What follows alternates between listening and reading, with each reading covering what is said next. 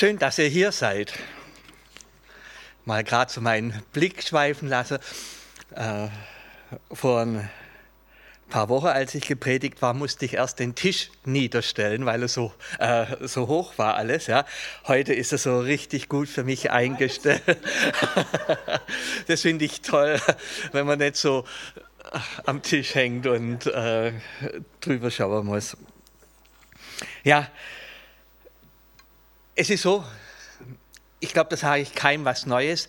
Jeder von uns lebt in einer ganz anderen Lebenssituation. Äh, für den einen ist immer mehr oder weniger, oder es ist nicht immer, aber oft alles klar.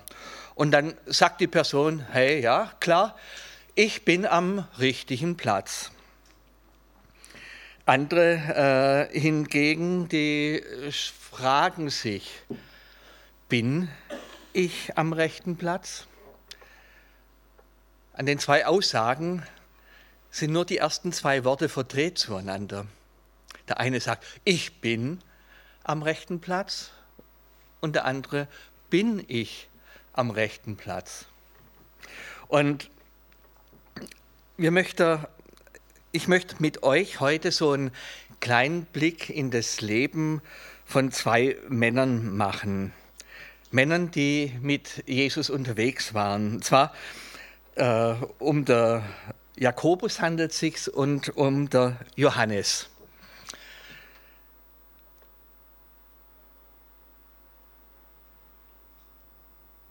Okay, und dann möchte ich auch gleich den Bibeltext lesen, um den es geht.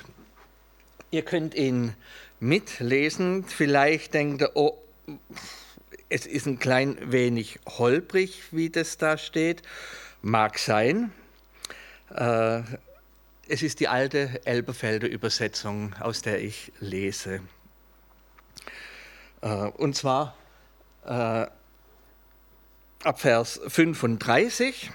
Da heißt es, und es treten zu ihm Jakobus und Johannes, die Söhne des Zebedäus, und sagen zu ihm, Lehrer, wir wollen, dass du uns tust, um was irgend wir dich bitten werden. Er aber sprach zu ihnen, was wollt ihr, dass ich euch tun soll?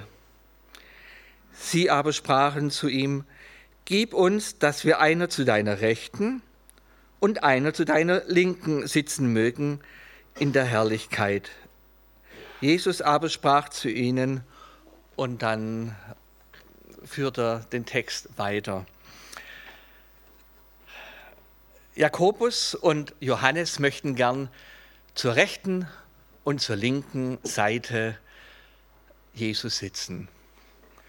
Und vielleicht habt ihr gedacht, naja, da fehlt doch noch irgendwas an dem Text. Äh, natürlich fehlt was, aber ich möchte euch in einen ganz anderen Textabschnitt mitnehmen. Und zwar äh, in äh, den Abschnitt nach Matthäus.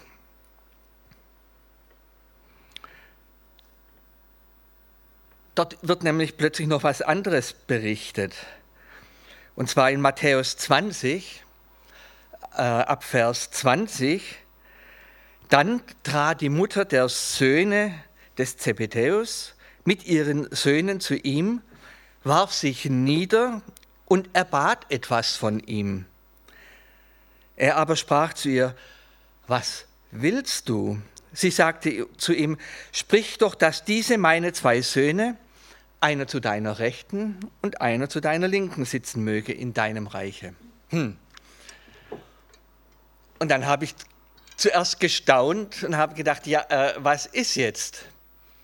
Hat jetzt der Jakobus und Johannes Jesus gefragt? Oder war es die Mutter von den Zweien? Und so im Nachlesen und im Abschnitt, so wie das beschrieben ist, habe ich gedacht, naja, äh, Gottes Wort tut ja manchmal Abschnitte sehr komprimiert bringen. Und der erste Abschnitt ist sehr komprimiert. Äh, da sind sie unterwegs, nach Jerusalem und dann kommen sie in das, äh, ins Gespräch und Jesus berichtet ihnen, was alles auf sie zukommt. Und in den Versen zuvor äh, steht dann, und die Jünger, Jünger fürchteten sich.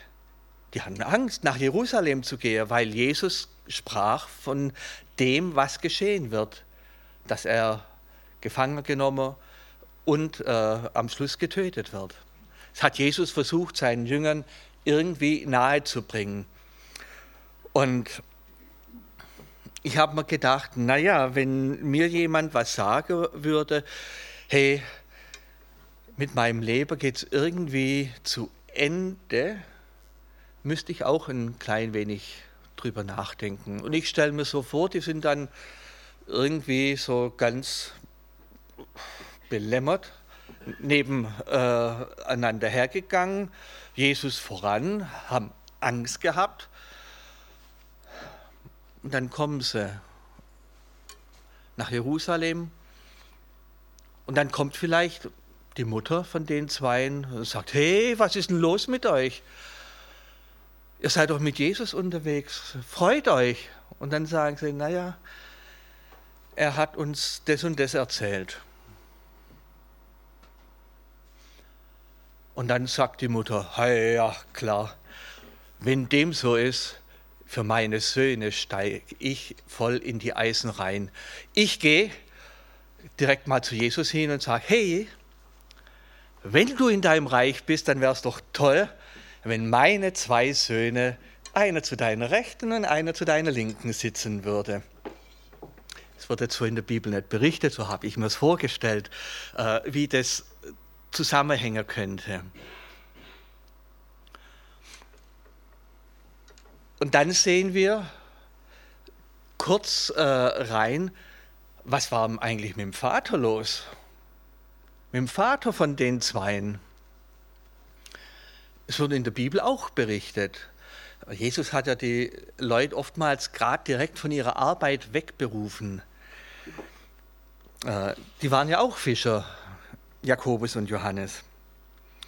Und äh, dann ist es so, äh, dass Jesus sie gerufen hat. Und dann heißt es in Matthäus äh, 24, äh, Matthäus 4, äh, und er rief sie, sie aber verließen alsbald das Schiff und ihren Vater und folgten ihm nach. Also der Vater ist mehr oder weniger mit der Arbeit allein gelassen worden. Äh, und dann sind sie Jesus nachgefolgt. Und für mich die Frage, äh, ja, bin oder sind die dann am richtigen Platz gewesen? Wenn ich das Ganze so mir anschaue, wie das abging, einfach auf und hinterher.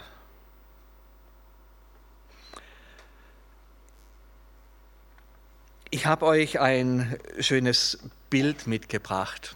Der eine oder andere wird wahrscheinlich dieses Bild äh, gut kennen. Äh, Leonardo da Vinci hat äh, dieses Bild gemalt, Abendmahl. Und äh, jetzt könnte man mal überlegen, was meint ihr, wo hat er den Johannes und wo hat er den Jakobus hingemalt? Habt ihr eine Idee?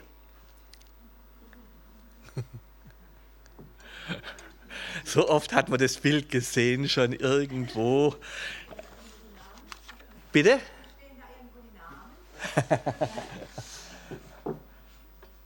Wenn ich mir das anschaue, äh, stehen keine Namen drauf. Hm? Mhm. Gibt es eine Idee? Rechts und links, ja, ja. Also, ich höre manchmal schlecht, ja. Äh, das stimmt so. Ich, ich habe schon viele, viele Jahre ein bisschen Hörschwierigkeiten. Äh, ja, rechts und links. Äh, direkt neben Jesus auf der linken Seite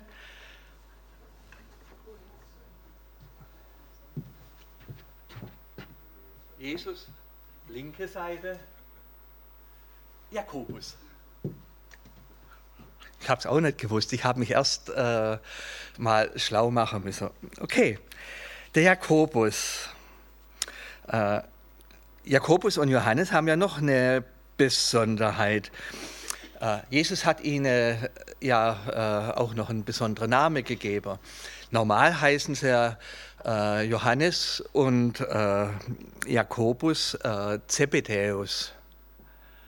Aber er hat ihnen noch einen anderen Namen gegeben, Boangeres oder Donner, Söhne des Donners. Und das finde ich interessant, die Söhne des Donners links und rechts von Jesus. Aus welchem Grund hat er wohl ihnen den Namen Söhne des Donners gegeben? Äh, ein Donner könnt ihr euch vorstellen. Kündet sich langsam an, immer von ganz leise. Und je näher es kommt, umso kräftiger poltert es. Und es sind sich die Bibelausleger an der Stelle äh, recht einig, die sagen, naja, Jesus hat das Temperament dieser Zweien äh, angesprochen. Also sind solche richtige Polderer gewesen. Äh, die konnten so richtig loslegen. Ja? Und wenn man in der Bibel schaut, sind sie auch an solche Stellen dann plötzlich diejenigen, die meinen, als das Dorf in Samaria oder die Stadt in Samaria sie nicht aufnehmen wollte, haben sie gesagt, sollen wir Feuer vom Himmel rufen, damit dieses, äh, die Stadt kaputt geht. Also so war das Temperament. Ja. Die wollen uns nicht, also wow, drauf. Wow, solche Kerle neben Jesus. Und Jesus tut sie auch noch so bezeichnen, ja, so die Söhne des Donners. Äh, und dann habe ich gedacht, naja, habe ich vielleicht auch so ein klein wenig so äh, was abbekommen von diesem Donner? Gar nicht von euch zu reden, bei euch nicht, aber bei mir, dass es da äh, manches Mal äh, donnert. Und wenn ich so mein Leben anschaue, wie es bisher verlief, kenne ich wohl diese Phasen. Da hätte ich auch am liebsten ja, eins drauf. Und ich möchte mal so dem, beim Jakobus feststellen, ich glaube, er war ein sehr impulsiver Mann. Impulsiv äh, heißt, äh, er folgt plötzlichen Eingebungen. Ist er nicht schlecht? Ist bereit, schnell zu handeln. Sind ja ganz tolle Dinge. Äh, spontan, leidenschaftlich, ausgelassen alles tolle Sache.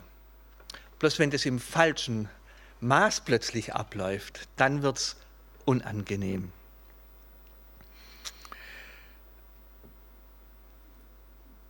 Die andere Gefahr ist, ja, er ist dann halt sehr schnell erregbar.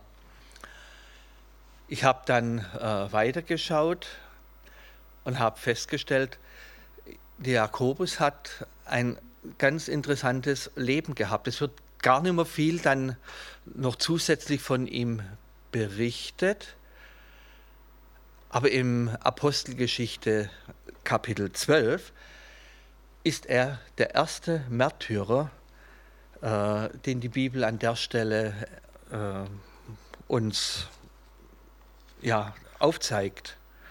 Apostelgeschichte 12, die ersten zwei Verse. Und Jene Zeit aber legte Herodes, der König, die Hände an etliche von der Versammlung, sie zu misshandeln. Er, er tötete aber Jakobus, den Bruder des Johannes, mit dem Schwert. Und ich kann mir vorstellen, das Leben von dem Jakobus hat den König Herodes an der Stelle ganz arg äh, geärgert. Und so eine Person in seinem Umfeld irgendwo zu haben, ist nicht angenehm. Interessant finde ich, die Jünger, die konnten relativ gut damit. Okay, damals, als dann die Mutter kam und sagte, links und rechts zu sitzen, dann haben sie auch angefangen zu murren und zu maulen. Hey, äh, seid ihr besser?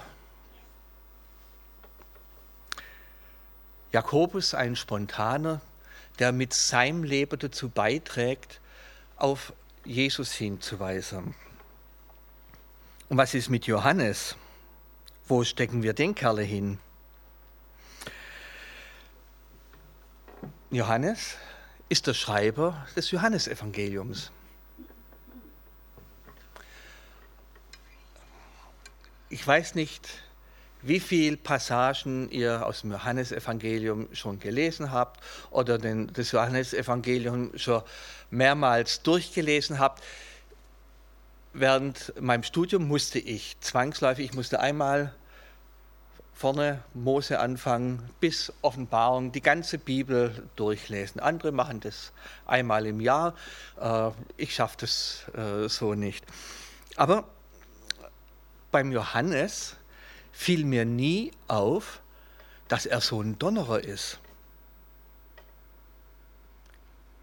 Habt ihr schon mal beim Lesen vom Johannesevangelium gedacht, ja, das ist der Johannes, der Donnerer?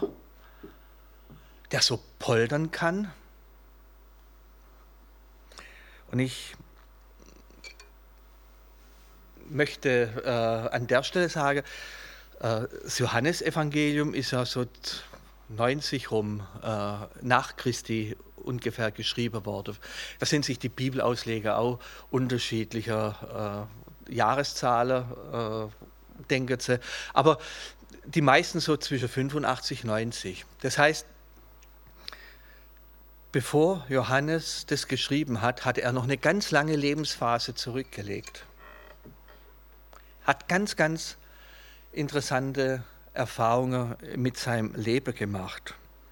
Und die Frage, die sicher ihm auch des Öfteren durch den Kopf ging, bin ich eigentlich am richtigen Platz, wenn ich sehe, was abgeht um mich herum? Mache ich das Richtige?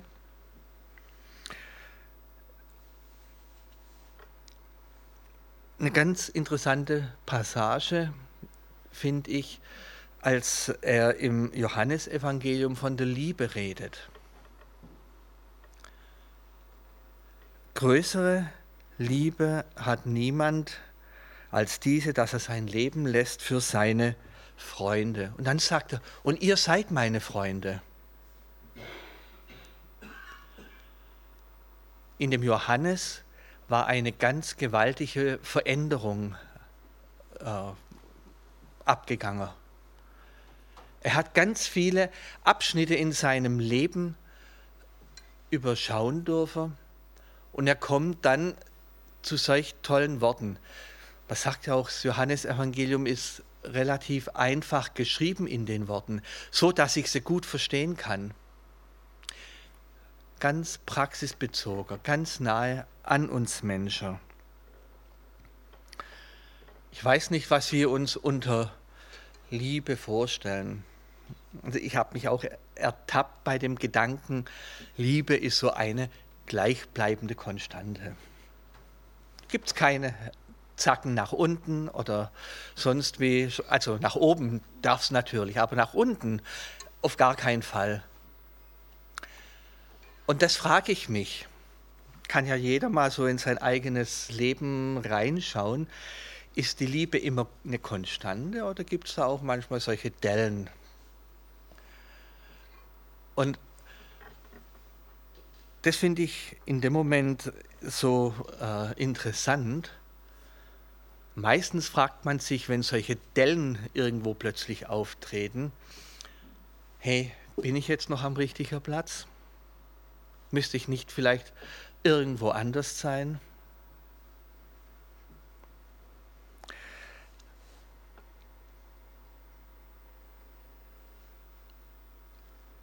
weiß nicht, was dem Johannes durchging, durch den Kopf ging, äh, als er bei der Kreuzigung Jesus dabei war. All dies mit anzuschauen. Und äh, dann sagt Jesus, hey, äh, zu Maria und Johannes, dein Sohn, er kümmert sich jetzt um dich. Gibt ihm so einen Auftrag. Mir kam so der Gedanke, war der Johannes ein Lieblingsjünger Jesus? Er selbst bezeichnet sich ja als äh, in den Texten der Jünger, den Jesus lieb hatte. Heißt es aber, die anderen in der Reihe hat er nicht lieb gehabt? Meistens geht ja gleich bei uns so dieser Gedanke, wie war das mit dem äh, ohne Pessimismus leben? Äh, den hat er lieb und mich. Übrigens, wer ist dann jetzt der Johannes auf dem Bild?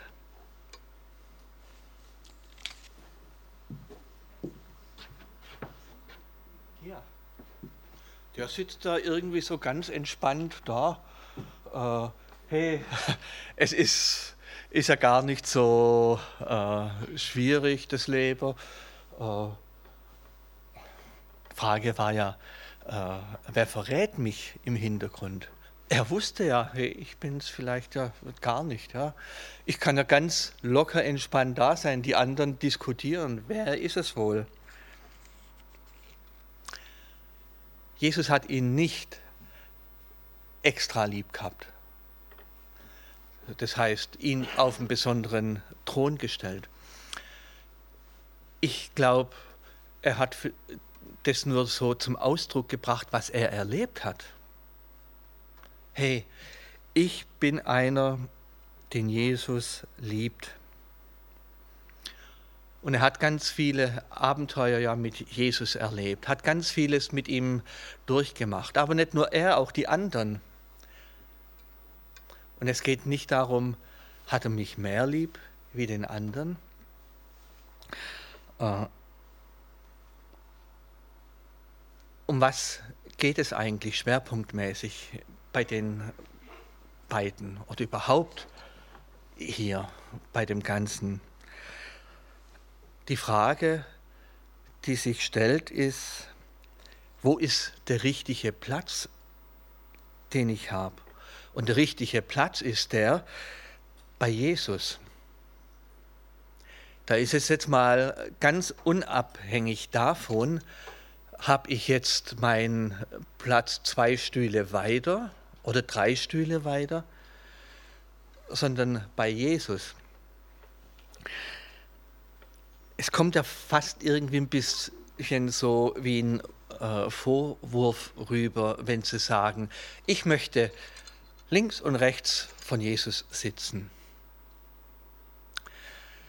Ich habe mich gefragt, habe die vielleicht ein Stückchen mehr Begriffe, um was es geht?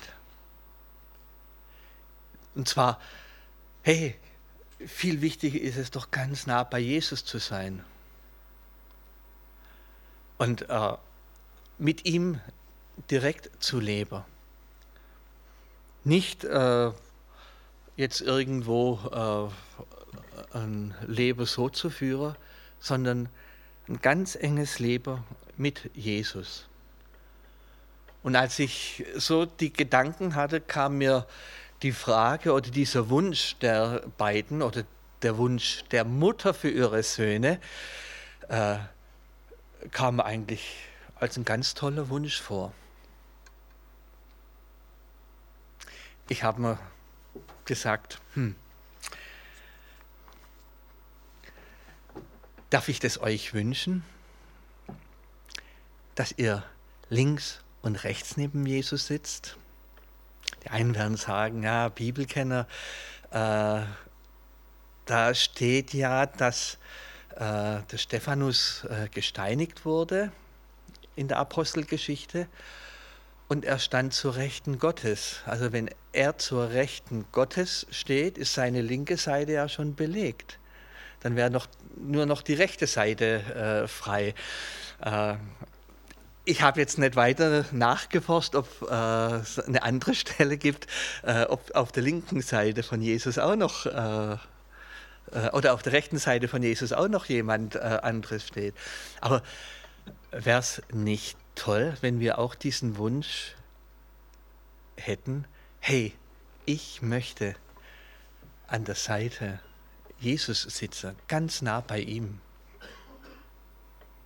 Und mit dem Wunsch und dem Gedanke möchte ich euch so in die kommenden Tage äh, schicken. Ja? Wo ist mein, mein Herzensschwerpunkt? Ja? Dass man nicht immer äh, nach außen hin so voller Euphorie, so wie der Jakobus, so dynamisch direkt sind, mag ja sein. Aber tief in mir habe ich da diesen Wunsch, diesen Platz direkt neben Jesus. Soweit mal, macht euch gerne weiter Gedanken darüber.